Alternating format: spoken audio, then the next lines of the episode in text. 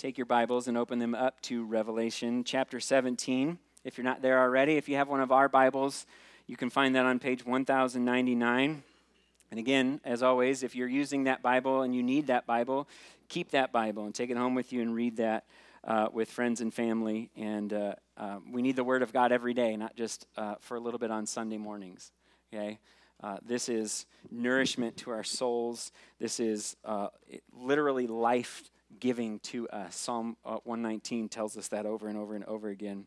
So I want to encourage you, have that in front of you so you can see what God says this morning, uh, even as I attempt to communicate that. Uh, we have just a few weeks left in our uh, series in Revelation. Uh, uh, last week, we, we wrapped up the judgment cycles where we looked at three different camera angles, if you will, of the same thing. The seven seals, the seven trumpets, and the seven bowls all revealed God's, uh, we, we might call them little j judgments uh, that He's uh, executing throughout the earth after Christ's resurrection and that lead up to this final big J judgment, if you will, of the whole earth when Christ returns. And last week, the seven bowls showed us this full strength picture of God's holy wrath against an unholy world in response to the prayers of God's people that He made holy. People that are persecuted and killed by the world. And we saw that God is actually worthy to be worshiped because of that wrath that He pours out. Psalm 79, verses 12 and 13 says, Pay back sevenfold to our neighbors the reproach they have hurled at you, Lord. Then we, your people, the sheep of your pasture, will thank you forever. We will declare your praise to generation after generation. You see, the sevenfold trumpets and the sevenfold seals and the sevenfold bowls all reveal that God is already and will finally pay back sevenfold the reproach that the world has hurled at him and his people. And as we near the end of the book of, of Revelation, we're going to see yet again that we have reason to thank God and praise Him forever. There's three major sections left in this book, and each section will, will zoom in and give us an expanded final picture of the three, three of the major themes uh, that John has already been writing out uh, about throughout this book. One is the fall of Babylon, the final battle, and then the third one is the new creation. The final picture of Babylon's fall starts here in chapter 17 and goes through chapter 19, verse 10. We're going to look at chapter 17 this morning and then finish this section up next week. Uh, our, my friend and brother John Watts is going to come back and, and preach for us again next week and finish that out. Chapter 17 is going to give us this shocking picture that is meant to remind us that even though Babylon will fall in the end, and it will, that doesn't mean that we can let our guard down now. We can't. And so I want to pray because I need help this morning, and I hope that you recognize that you do too. Father, we thank you for your word. We thank you that Jesus Christ is the same yesterday, today, and forever. We thank you that your word is truth and that it teaches us not only the depth of our sin but the depths that you have gone to free us from it in Christ. Father, we pray this morning that we would receive your word humbly because it's able to save souls, it's able to sanctify hearts, it's able to keep us and lead us to glory with Christ. And we pray that you would accomplish all those things for Christ's glory and our good. In Jesus' name, amen. I'm going to make a really strong and maybe offensive statement to start off with this morning. And I thought about do I really need to say this? And I, and I think I do. Everyone in this room has solicited the services of a prostitute. Stay with me. Stay with me. Everyone in this room has solicited the services of a prostitute. Probably not literally, but every one of us has done it spiritually. Literal prostitution has been called the world's oldest profession, and I think the same can be said about spiritual prostitution. Because since mankind turned away from God in the Garden of Eden, humanity has been in the business of buying and selling counterfeit love and pleasure at a premium price. And because all human beings, ever after, ever since the fall in the garden, all human beings are born in sin, that means that we have all been patrons of the spiritual red light district. We solicit. We're all tempted to solicit the services of the world in different ways. But when we give in to that temptation, we need to understand that the pleasure is always short lived and never worth the cost. Here's what our passage is going to teach us this morning, what it's going to show us, because we need to be reminded of this, or we need to see it for the first time. The ways of this world are, sedu- are seductive. Maybe you already know that. But they are also self destructive. So we need to resist the prostitute and remain faithful to our true love. The ways of this world are, are seductive, but they're also self destructive. So we need to resist the prostitute and remain faithful to our true love. Like most of the other passages that we've read, this one starts with an, an introduction to another vision that John is about to have. Look at verse 1 and 2 of chapter 17. Then one of the seven angels who had the seven bowls came and spoke with me. Come, I will show you the judgment of the notorious prostitute who is seated on many waters. The kings of the earth committed sexual immorality with her, and those who live on the earth became drunk on the wine of her sexual immorality. Just no holds barred right off the bat.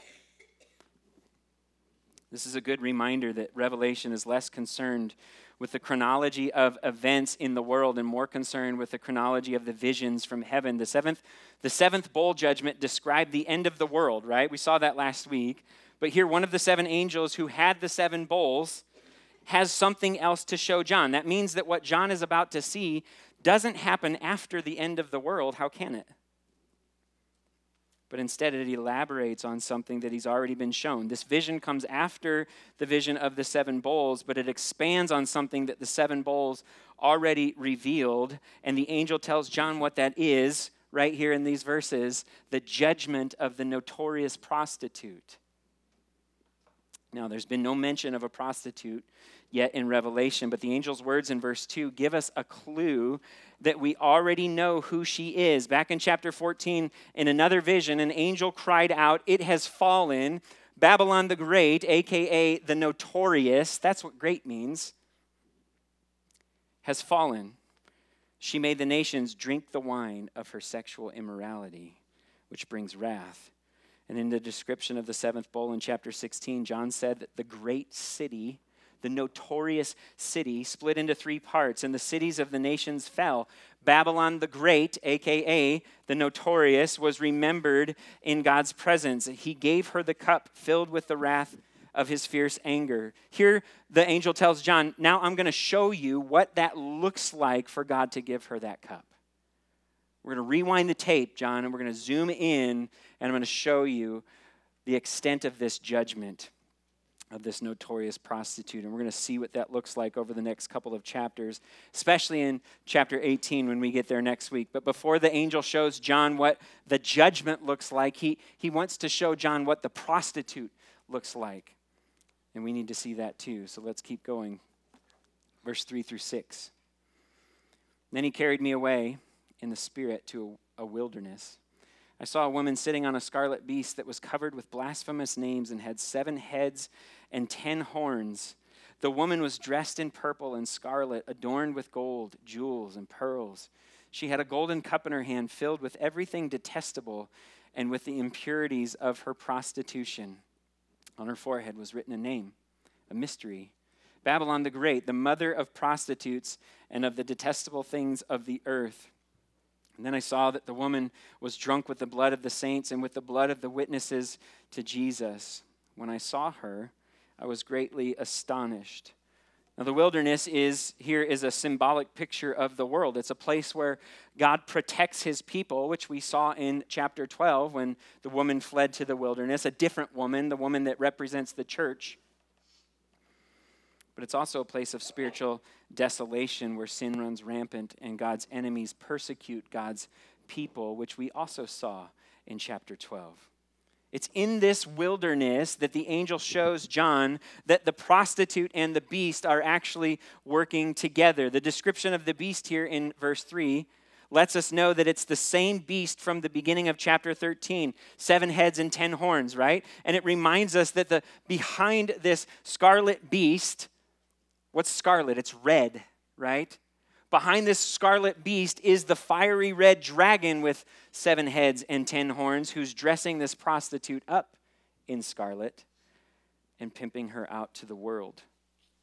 The description of the prostitute in verse 4 reminds us that wickedness doesn't always look wicked. It doesn't.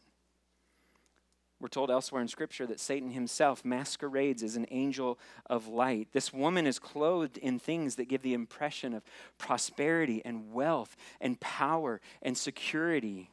On the outside, everything she has, including the cup of her hand, uh, in her hand, looks good and desirable. It's golden. It's a golden cup, right? But what's inside that cup? What's it filled with?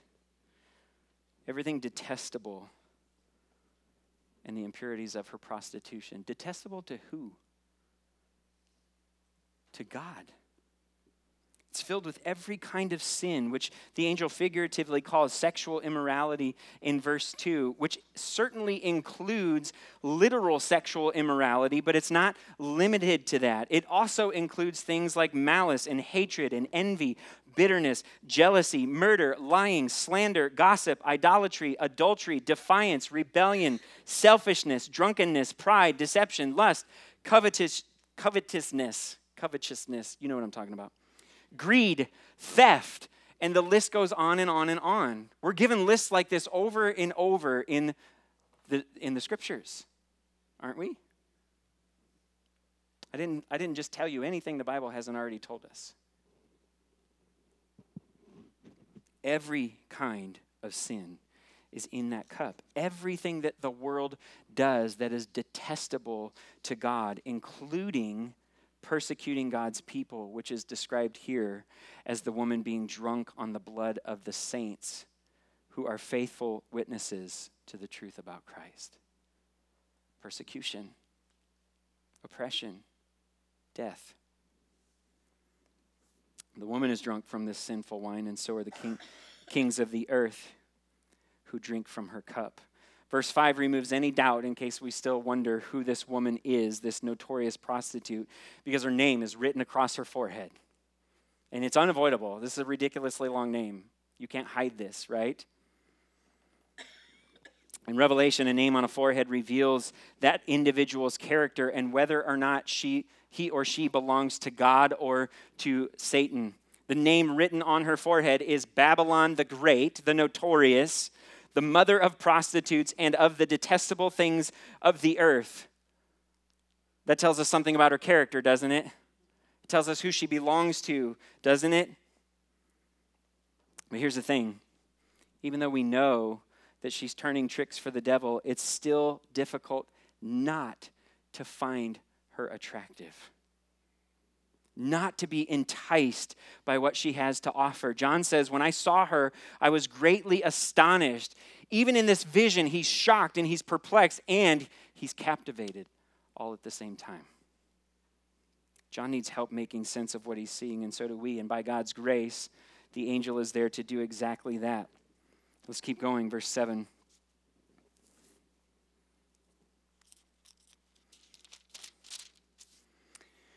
Then the angel said to me, Why are you astonished?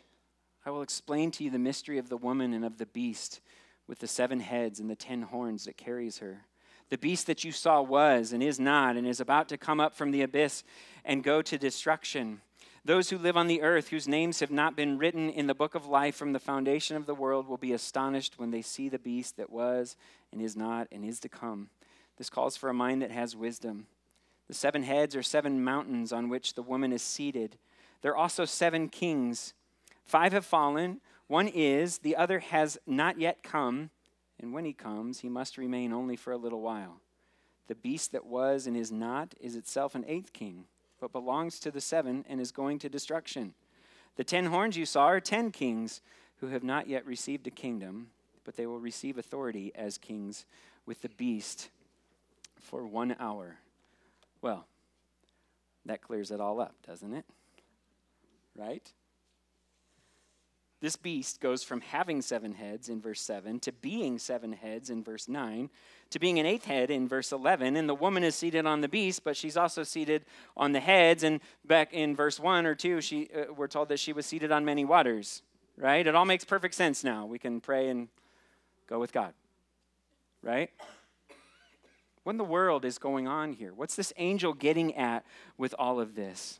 Well, he tells John that the seven heads of the beasts are mountains. And we know that mountains are often used in Revelation and in the Old Testament as a metaphor for powerful kingdoms and empires. And that's what the mountains are here. We don't even have to assume because John or the angel already tells them that. Seven mountains are seven kings. The seven heads are seven mountains, and the seven mountains are kings, right? And the beast itself is an eighth king, and the ten horns are ten kings. Now, when the seven churches that John originally wrote to would have heard seven mountains, they would have me- immediately thought of Rome as the, as the kingdom that he was talking about, which is known in their day as the city on seven hills, right? We've talked about this before. And Rome is certainly one of the kingdoms that this imagery points to. But the point here is not to try to line up history and figure out what kings uh, the, the angel is talking about. Not, not the, the point is not to figure out who all these kings and kingdoms are.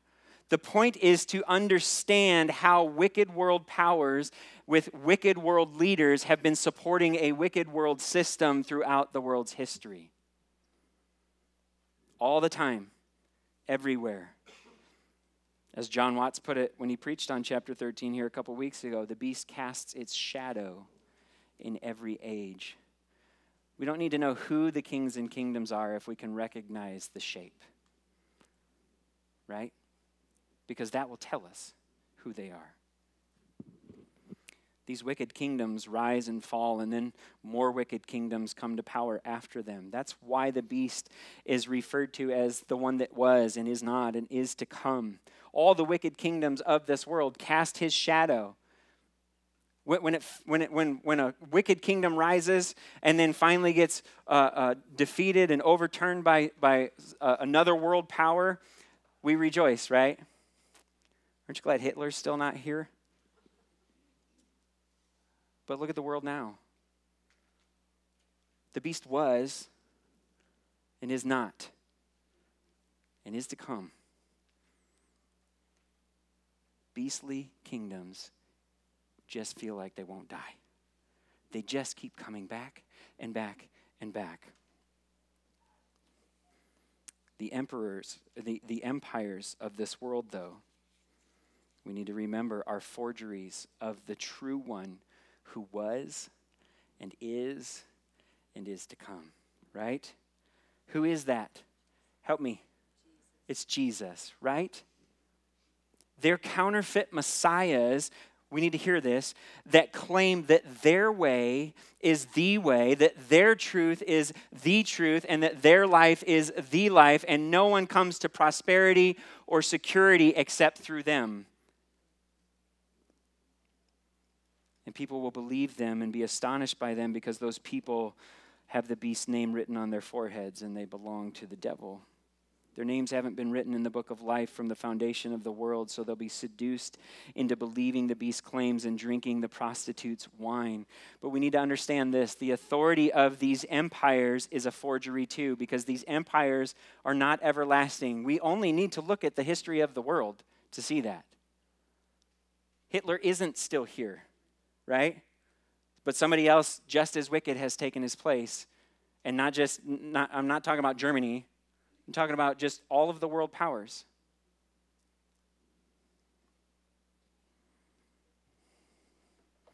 Their power is short lived. The angel says that they'll receive authority for one hour. To use our language, we might say they'll get their 15 minutes of fame. Whether that 15 minutes lasts five years, 50 years, 500 years. In light of eternity, in the grand scheme of things, these empires will only remain for a little while. They're all ultimately headed for destruction because they're all, listen to me, pimps and patrons of the prostitute. They solicit her services and they use her to get what they want. If the beast is a picture of the wicked world powers and wicked world leaders, then the prostitute is a picture of the wicked world system that they adhere to. Another name for Babylon we, we could use is a, a, a word worldliness.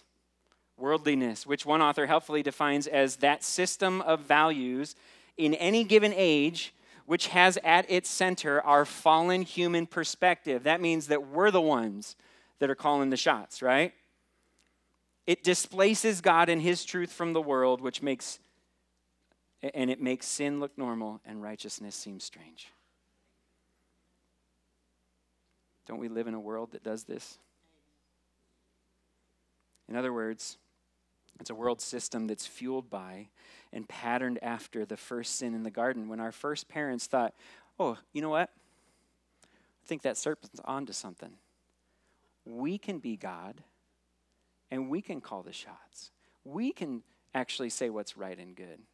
Go read the language in Genesis 3 6. Eve looked at the fruit and she saw that it was good. Who does that sound like? The Lord that created the heavens and the earth and saw that it was good, right? This pattern is everywhere.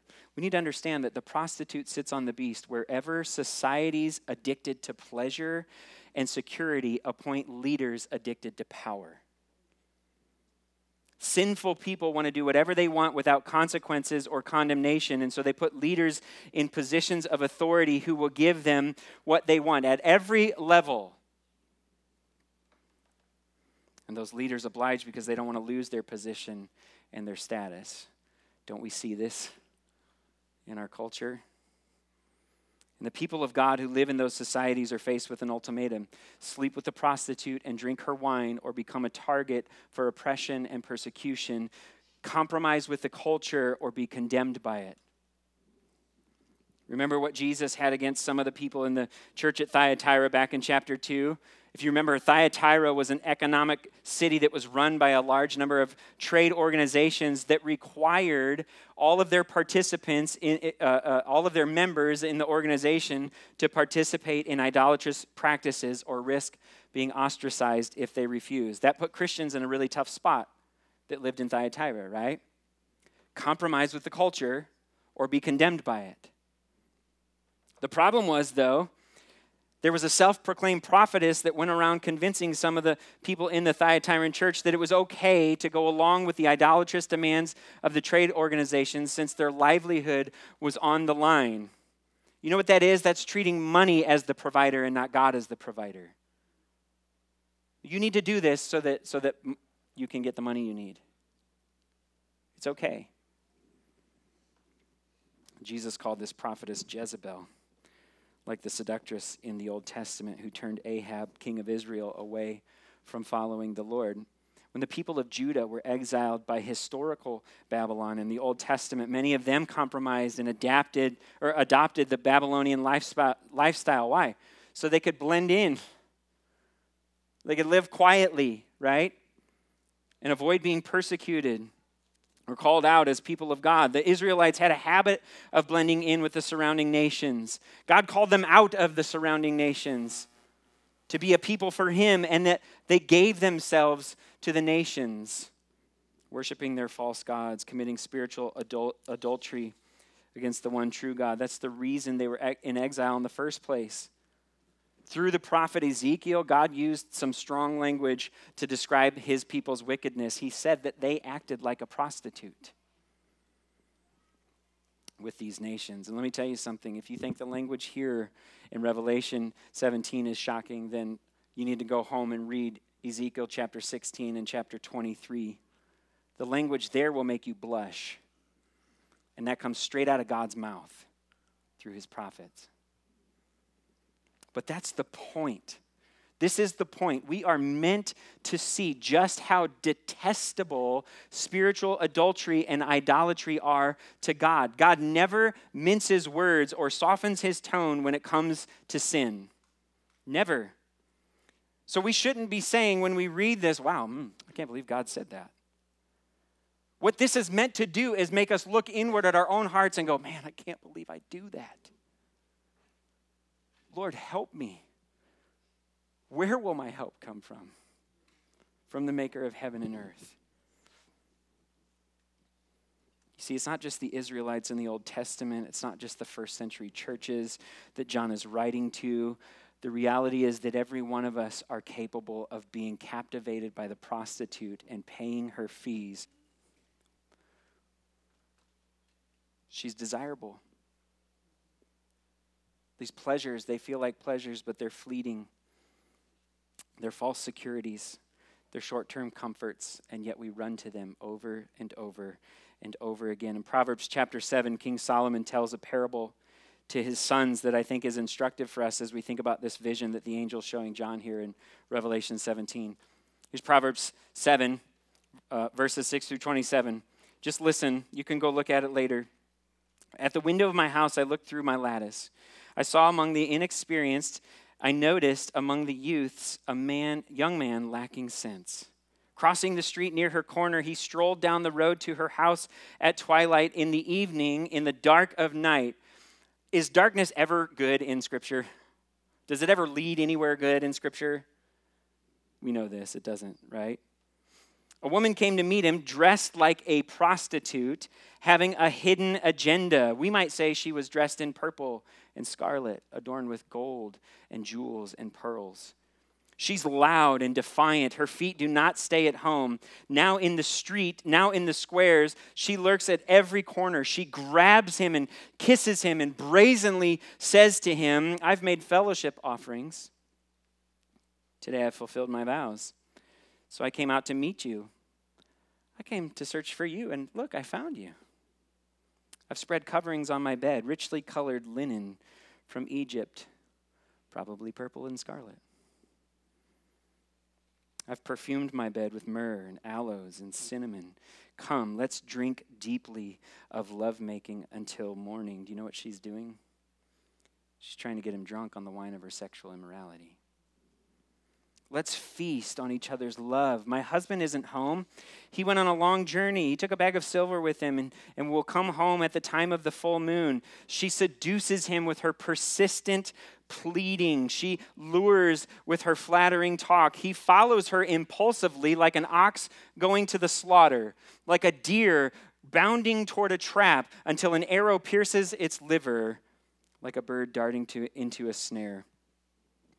He doesn't know it will cost him his life.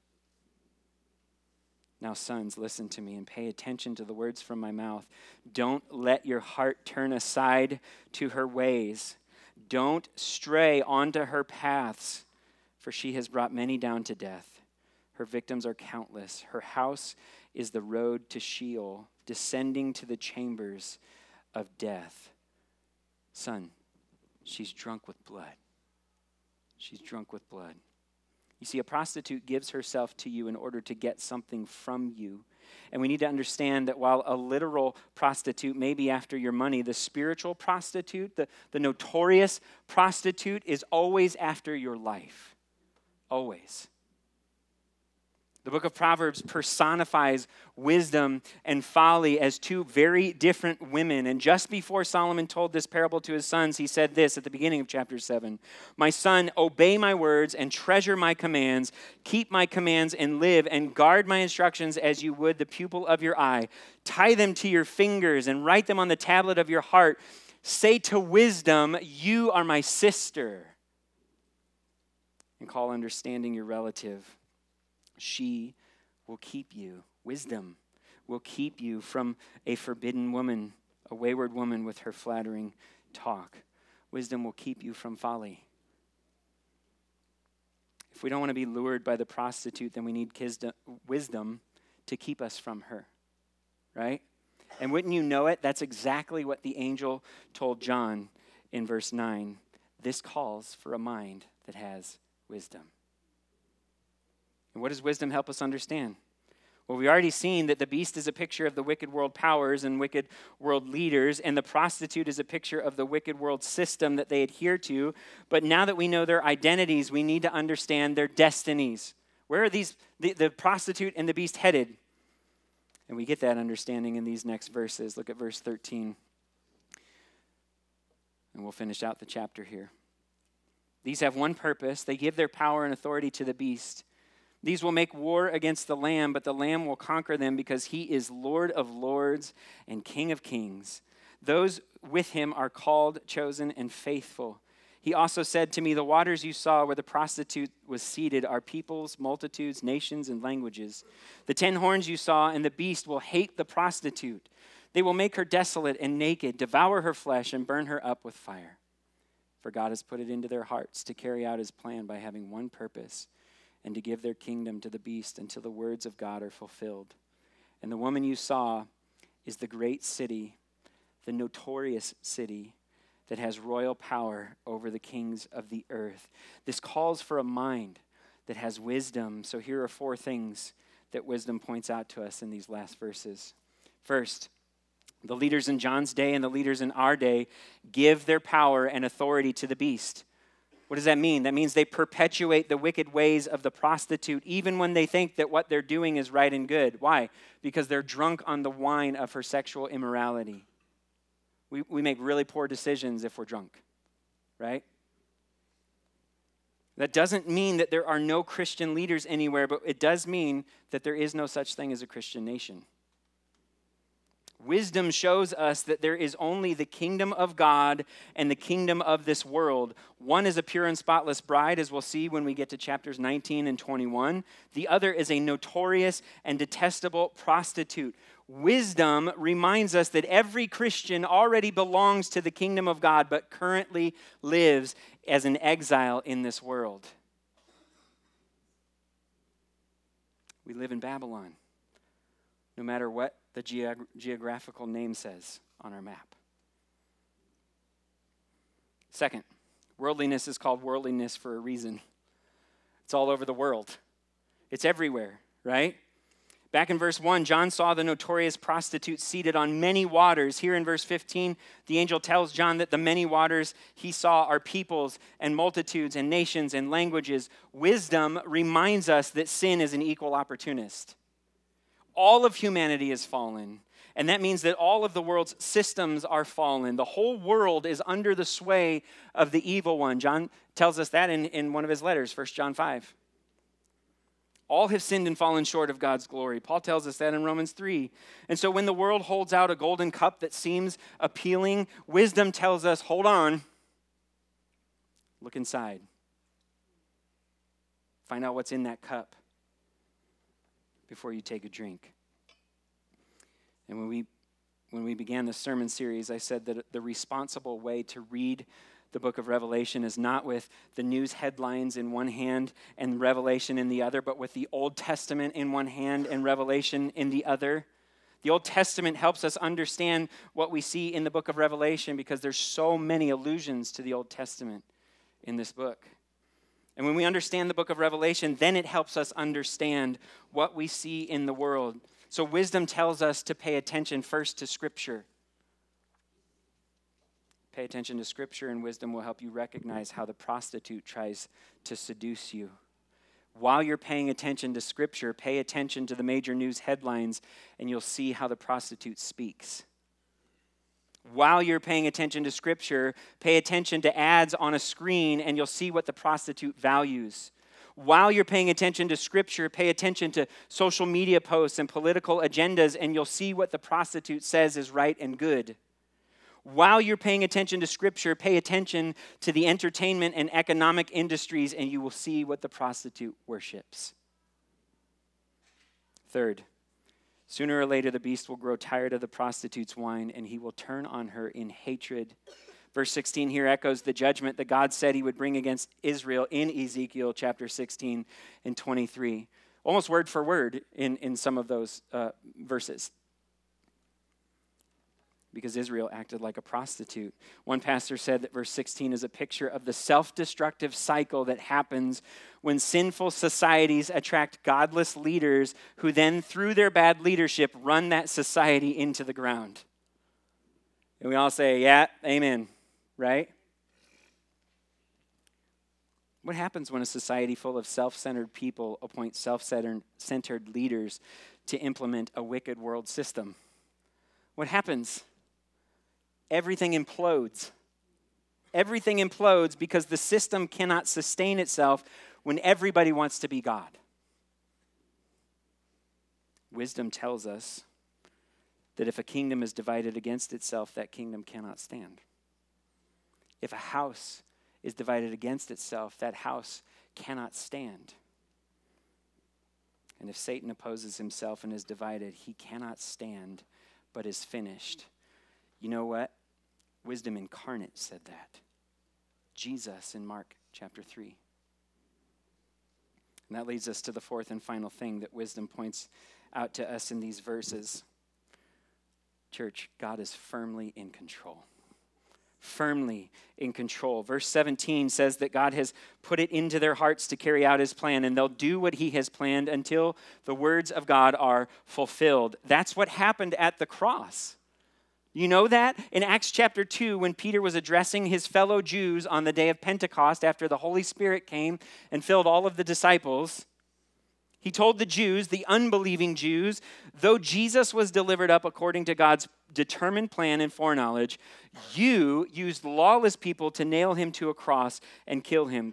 God raised him up, ending the pains of death because it was not possible for him to be held by death. You see, wicked Jewish leaders who were drunk with self centered power from the prostitute's wine used their power and authority to put Jesus to death. But their power and authority was no match for God's power and authority. He used their sinful plan to carry out his sovereign plan. And here's the beauty of God's plan it's through the death of Jesus on the cross and through his resurrection from the grave that we solicitors of the prostitute, can find forgiveness for our sin and freedom from the prostitute that we've solicited for so long. This is the beauty of the gospel. Jesus resisted the golden cup that the prostitute offered him in the wilderness. And I'm not just talking about the 40 days that he spent in the literal wilderness, I'm talking about the entire life that he lived here on the wilderness of the earth.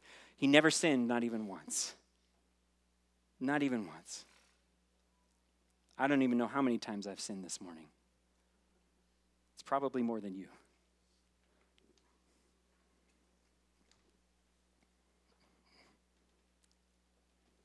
This is the, this is the beauty of the gospel. He resisted the golden cup of the prostitute, but our Savior willingly drank the cup of God's wrath from the Father's hand. From the Father's hand. Why? So that he could offer us a cup of living water and eternal blessing to all who turn away from their sin and put their trust in him. Listen to me. If you're not a follower of Christ, that means that you are in bed with the prostitute. It's a bed that we're all familiar with because we've all lived self centered lives and we've all done what is right in our own eyes. This is what Scripture tells us. This is why we sing songs that don't make us out to be the hero. We need the hero. But those of us who are in Christ have been captivated by something far greater than a golden cup, than purple and scarlet linens, than pearls, than gold. Anything that this prostitute has to offer. We've been captivated by grace. And that grace is not just a thing, that grace is a person.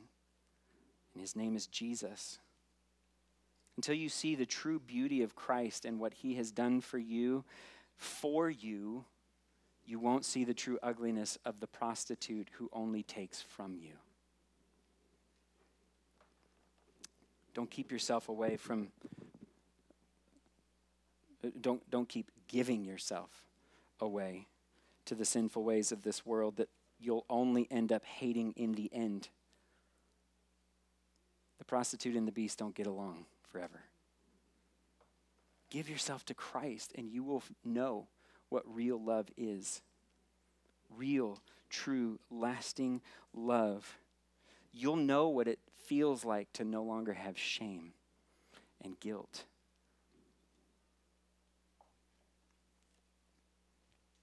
Confess your sin to Him, ask for His forgiveness, and then rest in His grace. You don't have to worry about being left desolate and naked when you are covered by the blood of the Lamb. That's the scarlet that we need. That's the red that, that washes us white. Why don't we have to be to worry about that? Verse 14 tells us because the beastly kingdoms that will make the prostitute desolate and naked will also make war with the lamb, but the lamb will conquer them, every last one of them. Why? Because he's Lord of Lords and he's King of Kings. It doesn't matter how many horns the beast has, it doesn't matter how many heads the beast has, it doesn't matter how many mountains there are. Not one of them is greater than our King Jesus. He is the King of Kings. He is the Lord of Lords. And those with him are called, chosen, and faithful. Church, wisdom reminds us that Christ has called us out of the brothel and into his kingdom. We, are, we were walking in darkness when we heard Christ's gospel call to follow him and walk in the light. Wisdom also reminds us that we are a chosen people, a royal priesthood, a holy nation purchased by the blood of Christ to be his own possession, so that we might proclaim the praises of the one who called us out of darkness and into his marvelous light. This is not because of anything we have done, it's because of everything that Jesus has done. And wisdom doesn't just remind us to be faithful, wisdom reminds us that we are faithful to our King. Did you catch that? Those with him are called, chosen, and faithful. That's what the verse says. Wisdom helps us remember who we already are in Christ. This is a message of a lot of the New Testament letters. Here's who you are in Christ. Now be that. Be who you already are. Walk in this truth.